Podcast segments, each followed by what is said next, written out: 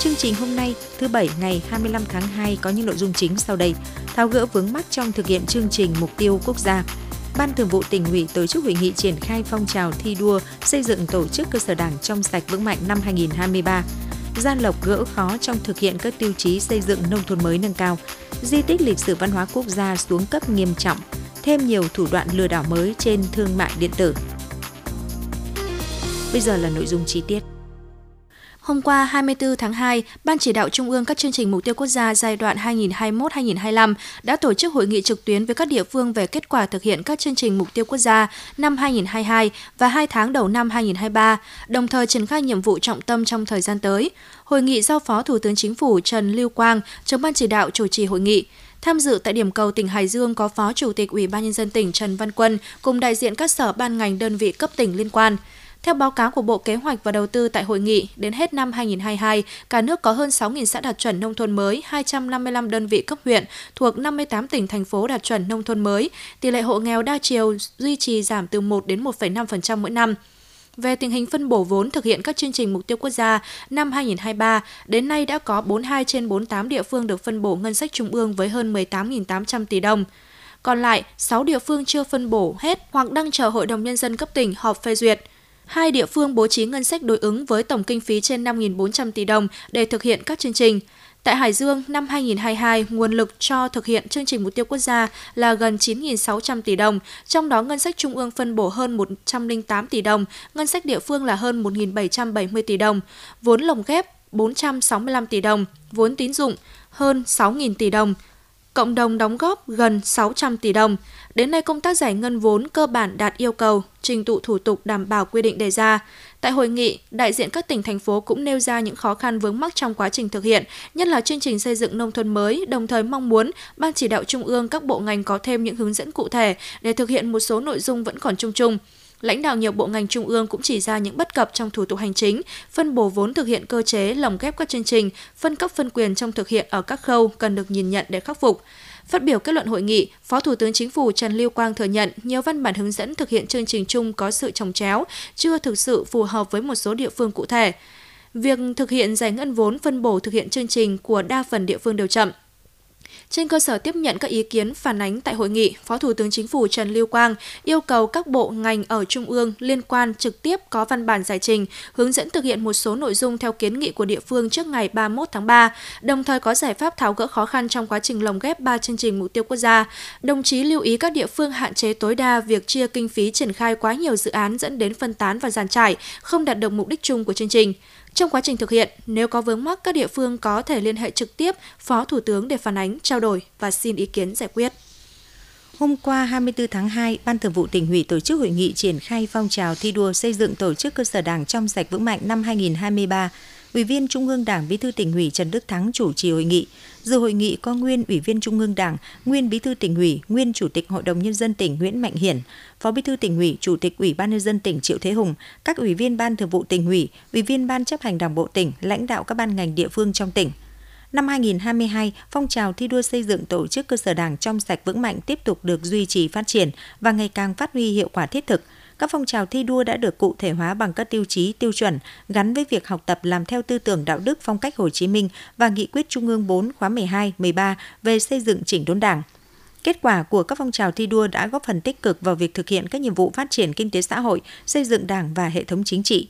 Tại hội nghị, Ban Thường vụ tỉnh ủy biểu dương tặng bằng khen cho 5 đảng bộ cấp trên cơ sở có thành tích tiêu biểu năm 2022, gồm Đảng bộ thành phố Chí Linh, Đảng bộ các huyện Gia Lộc, Thanh Miện, Kim Thành và Đảng bộ Công an tỉnh tặng cờ thi đua cho 10 tổ chức cơ sở đảng có thành tích hoàn thành xuất sắc nhiệm vụ 5 năm liên tục từ 2018 đến 2022, gồm chi bộ cơ quan đảng ủy khối các cơ quan tỉnh, chi bộ hội cựu chiến binh tỉnh, đảng bộ ban nội chính tỉnh ủy, đảng bộ phường Thất Hùng và đảng bộ xã Bạch Đằng, thị xã Kinh Môn, đảng bộ quân sự huyện Tứ Kỳ, chi bộ kho bạc nhà nước huyện Thanh Miện, đảng bộ ngân hàng nông nghiệp và phát triển nông thôn Hải Dương, đảng bộ công an huyện Thanh Hà và đảng bộ phòng tham mưu công an tỉnh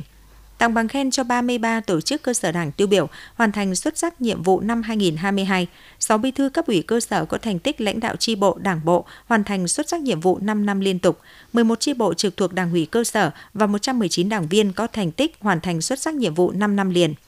Nhân dịp này, thừa ủy quyền của Chủ tịch nước, Bí thư tỉnh ủy Trần Đức Thắng trao tặng huân chương độc lập hạng 3 cho nguyên Ủy viên Trung ương Đảng, nguyên Bí thư tỉnh ủy, nguyên Chủ tịch Hội đồng Nhân dân tỉnh Nguyễn Mạnh Hiển, trao tặng huân chương lao động hạng nhì cho các nguyên Ủy viên Ban Thường vụ tỉnh ủy, nguyên Chủ nhiệm Ủy ban Kiểm tra tỉnh ủy Đặng Việt Cường, nguyên Phó Chủ tịch Ủy ban Nhân dân tỉnh Vương Đức Sáng và nguyên Phó Chủ tịch Hội đồng Nhân dân tỉnh Nguyễn Thị Thanh Mai trao huân chương lao động hạng 3 cho Ủy viên Ban Thường vụ trưởng Ban tuyên giáo tỉnh ủy Nguyễn Quang Phúc và Phó Chủ tịch Ủy ban nhân dân tỉnh Nguyễn Minh Hùng. Ghi nhận kết quả phong trào thi đua năm 2022, biểu dương thành tích của các tổ chức cơ sở đảng, bí thư cấp ủy và đảng viên xuất sắc, đồng thời thẳng thắn chỉ rõ một số hạn chế, bí thư tỉnh ủy Trần Đức Thắng yêu cầu. Bên cạnh những thành tích đạt được là cơ bản, phong trào xây dựng tổ chức đảng trong sạch vững mạnh ở một số nơi chưa bền vững số đảng bộ xã, phường, thị trấn đạt tiêu chuẩn để Ban Thường vụ tỉnh ủy tặng bằng khen,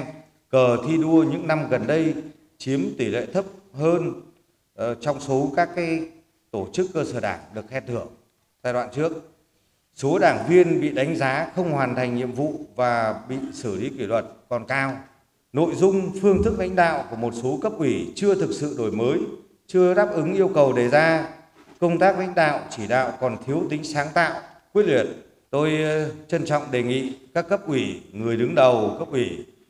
ờ, nhận thức đầy đủ những cái nguyên nhân ờ, hạn chế nêu trên, nêu cao hơn nữa tinh thần trách nhiệm, tập trung lãnh đạo, sớm khắc phục, chấn chỉnh kịp thời để thực sự nâng cao năng lực lãnh đạo, sức chiến đấu của đảng bộ, tri bộ và từng đảng viên để cùng với tỉnh xây dựng tỉnh Hải Dương của chúng ta ngày càng tươi đẹp. Nhấn mạnh năm 2023 là năm đặc biệt quan trọng, có ý nghĩa then chốt bản lề trong thực hiện nghị quyết Đại hội 13 của Đảng, nghị quyết Đại hội Đảng Bộ tỉnh lần thứ 17, Bí thư tỉnh ủy chỉ đạo. Chúng ta cần tiếp tục triển khai thực hiện nghiêm kết luận số 21 của Ban chấp hành Trung ương về đẩy mạnh xây dựng chỉnh đốn đảng hệ thống chính trị,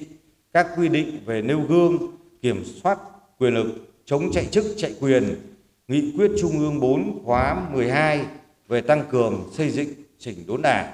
ngăn chặn đẩy lùi suy thoái về tư tưởng chính trị, đạo đức lối sống, những biểu hiện tự diễn biến, tự chuyển hóa trong nội bộ.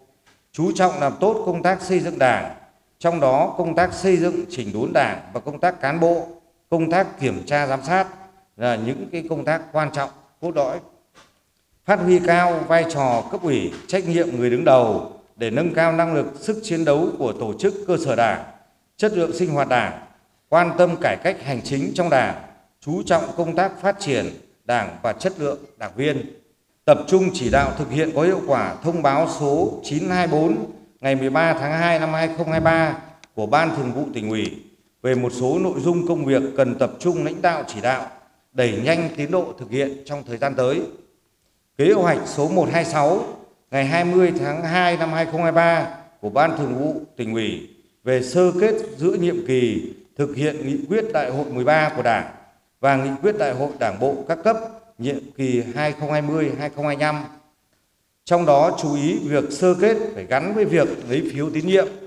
giữa nhiệm kỳ đối với các cái chức danh lãnh đạo cấp ủy theo quy định 96 của Bộ Chính trị. Thực hiện tốt cái chương trình kế hoạch của tỉnh ủy, ủy ban dân tỉnh triển khai nghị quyết 30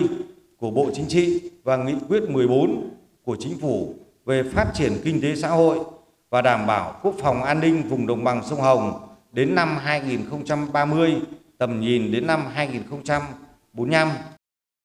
Bí thư tỉnh ủy Trần Đức Thắng yêu cầu các cấp ủy tổ chức đảng chủ động nắm tình hình, kịp thời kiểm tra và kết luận những tổ chức đảng và đảng viên khi có dấu hiệu vi phạm, nhất là lĩnh vực nhạy cảm dễ phát sinh tiêu cực, cũng như việc chấp hành điều lệ đảng, nghị quyết chỉ thị của đảng, chính sách pháp luật của nhà nước, mặt trận tổ quốc và các đoàn thể chính trị xã hội, tích cực tuyên truyền đoàn viên, hội viên và nhân dân thực hiện tốt các chủ trương của đảng, chính sách pháp luật của nhà nước, tích cực hưởng ứng các phong trào thi đua yêu nước, chung sức thực hiện các nhiệm vụ kinh tế xã hội, xây dựng đảng và hệ thống chính trị đáp đáp ứng yêu cầu phát triển. Chiều qua 24 tháng 2, Ban chỉ đạo thi hành án dân sự tỉnh tổ chức hội nghị triển khai kế hoạch hoạt động năm 2023. Phó Bí thư tỉnh ủy, Chủ tịch Ủy ban nhân dân tỉnh Triệu Thế Hùng dự hội nghị. Phó Chủ tịch Ủy ban nhân dân tỉnh Nguyễn Minh Hùng, trưởng ban chỉ đạo thi hành án dân sự tỉnh chủ trì hội nghị. Trong năm 2022, Ban chỉ đạo thi hành án dân sự tỉnh đã xây dựng kế hoạch công tác tổ chức thực hiện có hiệu quả các nhiệm vụ công tác theo kế hoạch đề ra và đạt được nhiều kết quả quan trọng. Cụ thể, trong năm 2022, toàn tỉnh đã thi hành án dân sự 6.542 việc với số tiền gần 251 tỷ đồng. Cơ quan thi hành án dân sự đã ra quyết định áp dụng biện pháp cưỡng chế thi hành án đối với 75 trường hợp, tăng 26 trường hợp so với năm trước. Đặc biệt, Ban chỉ đạo thi hành án dân sự hai cấp đã chỉ đạo quyết liệt những vụ việc thi hành hành án kéo dài, khó khăn, phức tạp, án giá trị lớn cần phải tổ chức cưỡng chế để thi hành án dứt điểm. Phát biểu chỉ đạo tại hội nghị, Phó Chủ tịch Ủy ban dân tỉnh Nguyễn Minh Hùng nhấn mạnh, để thực hiện các nhiệm vụ đã được đề ra trong năm 2023, Cục thi hành án dân sự và các cơ quan liên quan cần xác định rõ trách nhiệm của mình, hoàn thành tốt chức trách nhiệm vụ được giao. Đặc biệt, Cục thi hành án dân sự với vai trò là cơ quan thường trực của ban chỉ đạo cần tăng cường công tác phối hợp giữa cơ quan thi hành án dân sự với các cơ quan là thành viên ban chỉ đạo thi hành án dân sự và các tổ chức cá nhân có liên quan, duy trì hoạt động thường xuyên của ban chỉ đạo đảm bảo đúng quy định của thông tư liên tịch số 05/2016 ngày 19 tháng 5 năm 2016 của Bộ Tư pháp Bộ Công an, Bộ Tài chính, Tòa án Nhân dân tối cao và Viện Kiểm sát Nhân dân tối cao hướng dẫn hoạt động của Ban chỉ đạo thi hành án dân sự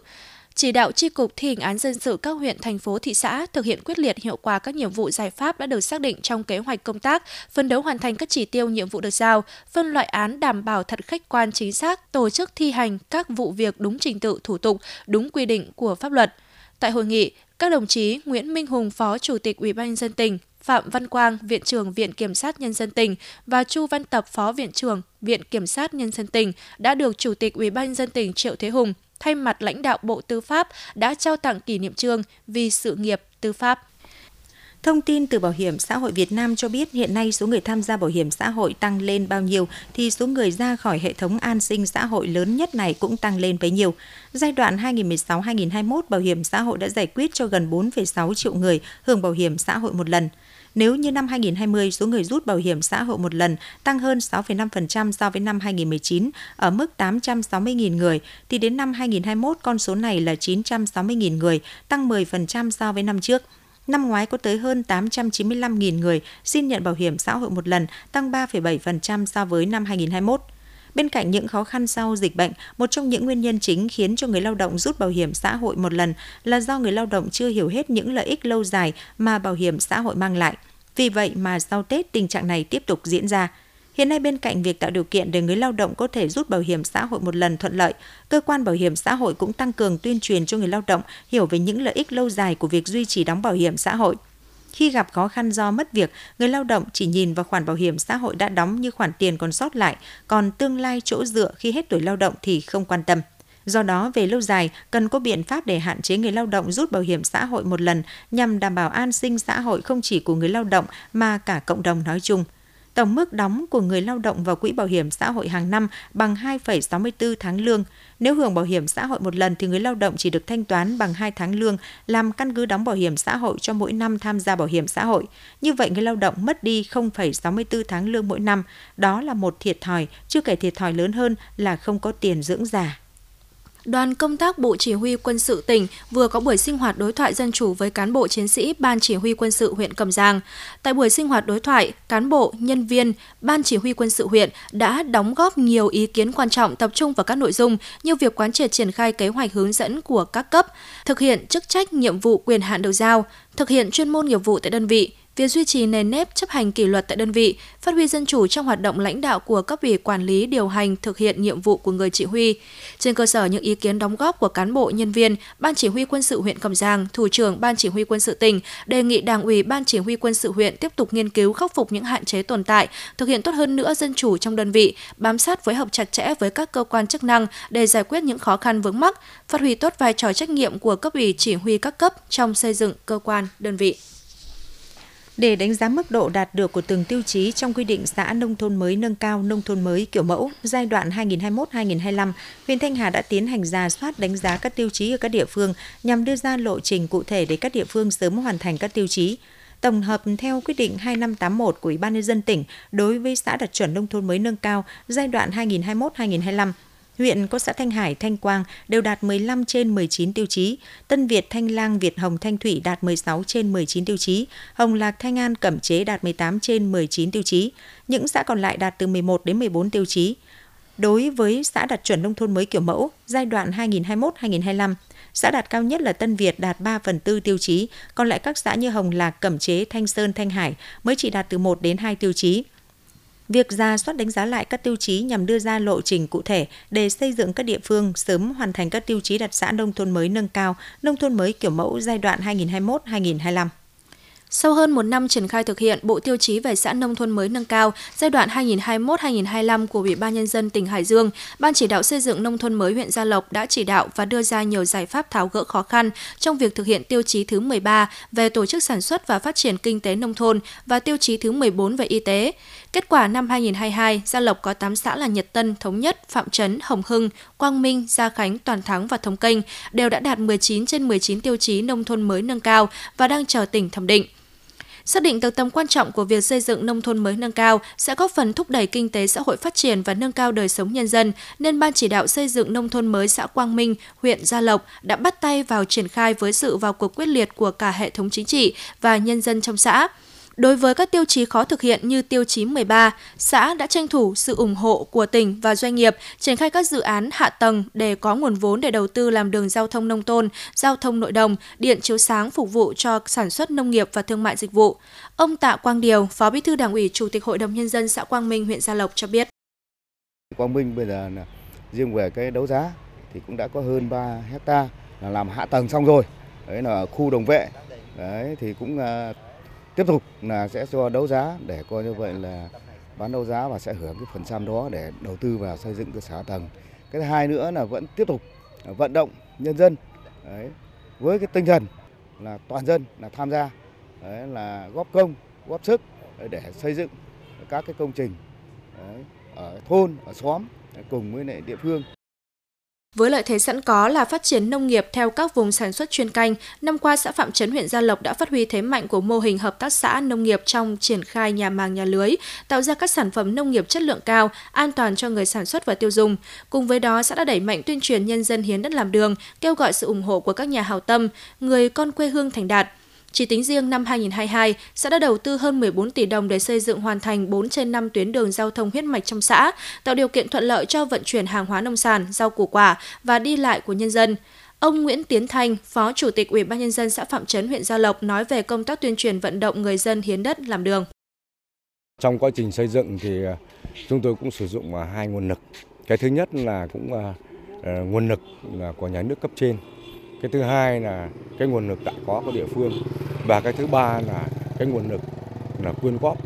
ủng hộ của các cái tổ chức cá nhân trên địa bàn toàn xã. Thì ờ, hiện nay thì cái nguồn lực này chúng tôi cũng đã đưa vào sử dụng một cách triệt để để đạt tiêu chí thứ 14 về y tế trong Bộ Tiêu chí xây dựng nông thôn mới nâng cao, năm 2022, Ủy ban Nhân dân xã Toàn Thắng huyện Gia Lộc đã đầu tư trên 5 tỷ đồng để xây mới và mua sắm trang thiết bị y tế cho trạm y tế xã. Xã cũng đã phối hợp với đài truyền thanh tuyên truyền vận động trên 98% số người tham gia bảo hiểm y tế. Tỷ lệ dân số được quản lý sức khỏe đạt trên 97%, hiện chỉ còn hai tiểu mục chưa đạt là trên 40% tỷ lệ người dân tham gia sử dụng ứng dụng khám chữa bệnh từ xa và trên 90% dân số có sổ khám chữa bệnh điện tử là do tỉnh chưa triển khai thực hiện. Y sĩ đa khoa Đỗ Trọng Xíu, trạm trưởng trạm y tế xã Toàn Thắng, huyện Gia Lộc cho chúng tôi biết.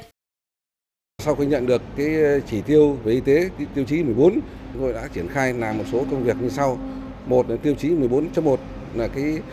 tiêu chí về bảo hiểm y tế thì chúng tôi đã cùng với các cái ban ngành đoàn thể tuyên truyền nhân dân để mua những người bảo hiểm y tế tự nguyện thì tiêu chí 14.2 lập hồ sơ quản lý sức khỏe toàn dân thì chúng tôi đã phân chia các cái chỉ tiêu mà đến giờ chúng tôi đã nếu theo cái tiêu chí này thì chúng tôi đã vượt chỉ tiêu. Bộ tiêu chí về xã nông thôn mới nâng cao trên địa bàn Hải Dương giai đoạn 2021-2025 gồm 19 tiêu chí, trong đó có nhiều tiêu chí được nâng cao và thêm một số chỉ tiêu mới như các tiêu chí tổ chức sản xuất và phát triển kinh tế nông thôn, tiêu chí y tế, để thực hiện những tiêu chí khó này, các địa phương trong huyện Gia Lộc đã biết vận dụng tối đa cơ chế chính sách, nhà nước trong đầu tư xây dựng cơ bản, tăng cường tuyên truyền tạo sự đồng thuận trong mọi tầng lớp nhân dân và sự vào cuộc của cả hệ thống chính trị. Bộ Giao thông Vận tải thông tin nhằm đáp ứng nhu cầu phát triển kinh tế xã hội, hội nhập quốc tế, đảm bảo an ninh quốc phòng, Đại hội Đảng lần thứ 13 có chủ trương phát triển hệ thống đường sắt và được chính phủ cụ thể hóa trong quy hoạch mạng lưới đường sắt, trong đó đến năm 2030 sẽ xây dựng mới 16 tuyến đường sắt quốc gia với tổng chiều dài khoảng 4.802 km. Cụ thể về đường sắt quốc gia, quy hoạch mạng lưới đường sắt thời kỳ 2021-2030, tầm nhìn đến năm 2050 được Thủ tướng Chính phủ phê duyệt tại quyết định số 1769 QĐ-TTG nêu rõ sẽ nâng cấp cải tạo để khai thác có hiệu quả 7 tuyến đường sắt hiện có, chiều dài 2.440 km. Ngoài ra, chính phủ cũng sẽ đầu tư xây mới để mở rộng mạng lưới đường sắt, trong đó đến năm 2030 xây dựng mới 16 tuyến đường sắt với tổng chiều dài khoảng 4.802 km. Đến năm 2050, xây dựng mới 25 tuyến đường sắt với tổng chiều dài khoảng 6.354 km. Với đường sắt đô thị, chính phủ đã chỉ đạo các bộ ngành liên quan phối hợp với thành phố Hồ Chí Minh, Hà Nội để nhanh tiến độ triển khai đầu tư xây dựng các dự án theo quy hoạch được phê duyệt nhằm đáp ứng nhu cầu vận tải công cộng tại các thành phố này. Các địa phương khác cũng đang triển khai nghiên cứu đề xuất mạng lưới đường sắt đô thị trong quy hoạch tỉnh về đường sắt chuyên dùng theo quy hoạch mạng lưới đường sắt thời kỳ 2021-2030, tầm nhìn đến năm 2050 sẽ tiếp tục duy trì cải tạo mở rộng các ga có kết nối đường sắt chuyên dùng đáp ứng nhu cầu vận tải. Hội Liên hiệp Phụ nữ tỉnh vừa tổ chức hội thảo lấy ý kiến các chuyên gia, nhà nghiên cứu, các cơ quan chức năng tham gia vào đề án thành lập cũng như quy chế xét tặng giải thưởng dành cho phụ nữ. Tại hội thảo, các ý kiến đều khẳng định, qua thực tiễn phong trào với khát vọng vươn lên, sự năng động sáng tạo tích cực học tập, nhiều phụ nữ đã trở thành những tấm gương tiêu biểu về học tập, lao động giỏi, lao động sáng tạo có sức lan tỏa sâu rộng trong cộng đồng. Lĩnh vực nào cũng xuất hiện những tấm gương điển hình tiên tiến, những phụ nữ hải dương tài năng, vì vậy cần có một giải thưởng dành cho phụ nữ trên tất cả các lĩnh vực. Giải thưởng Nguyễn Thị Duệ mang tên người phụ nữ đầu tiên và duy nhất đỗ tiến sĩ trong thời đại phong kiến nước nhà. Bà là người quê Hải Dương có nhiều đóng góp cho nền giáo dục đương thời. Bà còn là một vị quan thanh liêm thương dân. Đối tượng xét giải gồm tập thể và cá nhân. Thời hạn xét thưởng 5 năm 2 lần vào giữa và cuối nhiệm kỳ Đại hội Phụ nữ tỉnh. Các ý kiến thảo luận của các đại biểu sẽ là những thông tin tư liệu quý để Hội Liên hiệp Phụ nữ tỉnh hoàn thiện đề án có đầy đủ căn cứ lý luận thực tiễn, có tính khả thi cao để trình thường trực tỉnh ủy trong thời gian tới. Thiết thực kỷ niệm 68 năm Ngày Thầy thuốc Việt Nam 27 tháng 2, sáng 24 tháng 2, Trung tâm nuôi dưỡng tâm thần người có công và xã hội phối hợp với Bệnh viện Tư nhân chuyên khoa mắt quốc tế DND Hải Dương tổ chức khám tư vấn miễn phí phát hiện các bệnh lý về mắt cho người có công với cách mạng và các đối tượng bảo trợ xã hội. Tại buổi khám, các bác sĩ Bệnh viện Tư nhân chuyên khoa mắt quốc tế DND Hải Dương tổ chức khám tư vấn các bệnh lý về đáy mắt, đục thủy tinh thể, khô mắt, nhiễm độc thị thần kinh cho trên 500 lượt bệnh nhân, bao gồm hơn 400 bệnh nhân là các thương bệnh binh, nạn nhân chất độc da cam dioxin, người nhà thân nhân liệt sĩ và hơn 100 cán bộ nhân viên đang làm việc tại trung tâm. Để đảm bảo 100% các đối tượng được khám và tư vấn đầy đủ phòng tránh các bệnh về mắt, Trung tâm nuôi dưỡng tâm thần người có công và xã hội đã phân công 50 điều dưỡng hỗ trợ các thương bệnh binh nặng và các đối tượng bảo trợ xã hội không tự đi lại được đến khu vực khám. Chùa Cả ở thôn Dưỡng Thái Trung, xã Phúc Thành, huyện Kim Thành đã được xếp hạng di tích văn hóa lịch sử cấp quốc gia đang bị xuống cấp nghiêm trọng.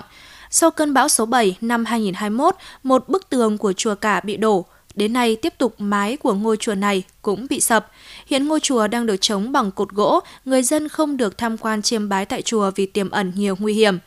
Chùa Cả có tên chữ là Cảnh Linh Tự, nằm trong quần thể di tích lịch sử văn hóa cấp quốc gia đình Chùa Dưỡng Thái ở thôn Dưỡng Thái Trung, xã Phúc Thành, huyện Kim Thành. Đây là công trình cổ có kiến trúc độc đáo được khởi dựng từ thời hậu Lê. Chùa Cả với kiến trúc 3 gian thượng điện và 5 gian tiền đường phía trước. Năm 2021, một bức tường của chùa Cả bị đổ sập do ảnh hưởng của cơn bão số 7. Các bức tường xung quanh cũng xuất hiện nhiều vết dạn nứt, được chống tạm bằng các cột gỗ. Hiện nay, mái chùa xuống cấp và bị đổ sập một phần. Ngoài ra, phần mái ngói phía sau hậu cung cũng bị sạt. Nhiều xà kèo bằng gỗ cũng bị mọt, mục có nguy cơ bị gãy. Hai bức tường đầu hồi và toàn bộ mái khu vực hậu cung thờ Đức Thánh Cả có nguy cơ đổ sập bất cứ lúc nào. Nhiều cổ vật trong chùa đã được di rời sang vị trí khác. Nói về tình trạng xuống cấp, ông Trần Văn Hùng, cán bộ văn hóa xã hội xã Phúc Thành, huyện Kim Thành cho biết. Thì hiện nay thì ờ, các cấp các ngành đã vào cuộc đang tiến hành rất khẩn trương để, để ừ, ban hành các cái văn bản để ờ, trùng tu tôn tạo di chuyển ngôi chùa theo cái ờ, thỏa thuận ờ, 1733 năm 2016 mà Bộ Văn hóa Thể thao Du lịch đã chấp nhận. Nằm trong quần thể di tích lịch sử văn hóa cấp quốc gia, cách chùa cả khoảng 300 mét, hiện nay đình Dưỡng Thái cũng đang bị xuống cấp cần được sửa chữa tu bổ. Nói về tình trạng xuống cấp của đình Dưỡng Thái, ông Nguyễn Tuấn Phương, thủ nhang đình Dưỡng Thái xã Phúc Thành, huyện Kim Thành cho biết thêm. Cái tình trạng xuống cấp cũng diễn ra cũng phải mấy năm nay rồi. Cái đình này là cái, cái xuống cấp là quá nhiều.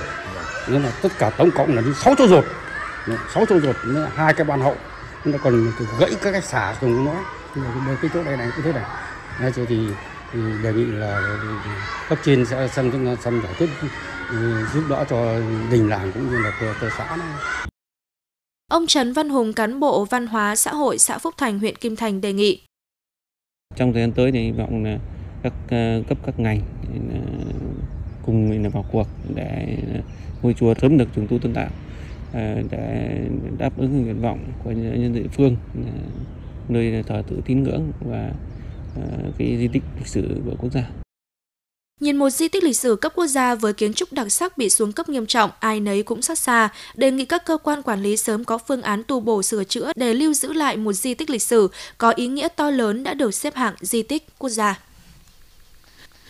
Cùng với sự phát triển của thương mại điện tử, tình trạng buôn bán hàng giả gian lận thương mại tiếp tục diễn biến phức tạp. Theo Tổng cục Quản lý thị trường, một thủ đoạn gian lận trên thương mại điện tử mà thời gian qua nổi lên, đó là đối tượng lập tài khoản người bán với thông tin giả trên sàn thương mại điện tử, sau đó giả mạo các cửa hàng công ty kinh doanh trên thực tế để tạo lòng tin cho khách hàng. Cùng đó, các đối tượng này sẽ đăng bán các sản phẩm có mức giá rẻ hơn giá niêm yết từ 3 đến 4 lần, kèm thêm thông tin như giảm giá thanh lý. Đáng lưu ý, hầu hết những mặt hàng được lựa chọn thuộc loại có giá trị cao nhỏ gọn, hàng thương hiệu như đồ điện tử hay điện thoại di động. Hơn nữa, khi người mua đặt đơn hàng, các đối tượng sẽ được sàn thương mại điện tử cung cấp thông tin cá nhân của người mua. Do vậy, các đối tượng này sẽ sử dụng các phương thức như Zalo, Facebook để chủ động liên lạc dụ dỗ khách hàng mua các mã giảm giá để giao dịch trực tuyến. Việc này nhằm hướng khách hàng không thông qua sàn thương mại điện tử. Sau khi người bị hại chuyển khoản thanh toán, các đối tượng chặn liên lạc hoặc gửi bưu kiện, trong đó có các vật phẩm không giá trị theo thống kê từ Bộ Công Thương, năm 2022, lực lượng quản lý thị trường phối hợp với Cục Thương mại điện tử và Kinh tế số phát hiện và gỡ bỏ gần 2.000 gian hàng với gần 6.500 sản phẩm vi phạm, chặn 5 website có dấu hiệu lợi dụng thương mại điện tử để kinh doanh hàng giả, hàng nhái và hàng không rõ nguồn gốc xuất xứ. Nhằm nâng cao hiệu quả quản lý trong hoạt động thương mại điện tử, năm 2023, Tổng cục Quản lý thị trường ký cam kết với các sàn thương mại điện tử để phát hiện và ngăn chặn kịp thời các hành vi đưa lên sàn các sản phẩm nhập lậu hàng giả. Thông tin quảng cáo Thông báo tuyển người dẫn chương trình. Đài Phát thanh và Truyền Hải Dương tuyển người dẫn các chương trình phát thanh truyền hình như sau. 1. Số lượng 2 người. 2. Điều kiện tuyển dụng. Nam, nữ là người Việt Nam, tuổi đời từ 20 đến 25, tốt nghiệp hoặc đang theo học các trường đại học cao đẳng, có năng khiếu dẫn chương trình, yêu thích nghề MC. Thể hình cân đối, khuôn mặt đẹp, ăn hình, nam cao 1,65m, nữ cao 1,55m trở lên. Có giọng chuẩn phổ thông, truyền cảm, không nói ngọng, nói lắp, nói tiếng địa phương, không có dị tật, không có tiền án tiền sự, có lý lịch rõ ràng. Có sự hiểu biết và có kiến thức về xã hội, biết khai thác đề tài, nhiệt tình sáng tạo trong công việc. 3. Mô tả công việc. Dẫn các chương trình trên truyền hình phát thanh như chương trình thời sự, talk show, giao lưu tọa đàm, văn nghệ, các sự kiện. 4. Hồ sơ đăng ký dự thi tuyển gồm Đơn xin dự tuyển, sơ yếu lý lịch có chứng nhận của chính quyền địa phương hoặc nơi đang học tập công tác trong thời gian 6 tháng. Các văn bằng chứng chỉ, bản sao công chứng, giấy khám sức khỏe trong thời gian 3 tháng, giấy khai sinh bản sao, hộ khẩu thường trú bản sao, một ảnh toàn thân và một ảnh chân dung 4 x 6 mới nhất. Kinh phí thử giọng và ghi hình dự tuyển 200.000 đồng một người. 5. Thời gian nhận hồ sơ đến hết ngày 10 tháng 3 năm 2023 trong giờ hành chính. Địa điểm nhận hồ sơ, phòng tổ chức và hành chính, tầng 1, Đài Phát thanh Truyền hình Hải Dương, đường Trương Dương, thành phố Hải Dương, điện thoại 02203 852 306. Sau khi tiếp nhận hồ sơ, Đài Phát thanh Hải Dương sẽ tổ chức tuyển chọn. Thời gian tuyển chọn, ban tổ chức sẽ thông báo trên truyền hình, website và qua điện thoại cho các cá nhân được tiếp nhận hồ sơ. Những người trúng tuyển, Đài Phát thanh Trẻ Hải Dương sẽ tuyển dụng và ký hợp đồng làm việc theo quy định. Ghi chú, hồ sơ đã nộp sẽ không được trả lại. Quý vị và các bạn vừa nghe chương trình Thời sự của Đài Phát thanh Truyền hình Hải Dương. Chương trình do Phương Nga Trà Giang, Lê Tiến thực hiện, chịu trách nhiệm nội dung Phó Giám đốc Đặng Đình Long. Cảm ơn quý vị và các bạn đã quan tâm theo dõi.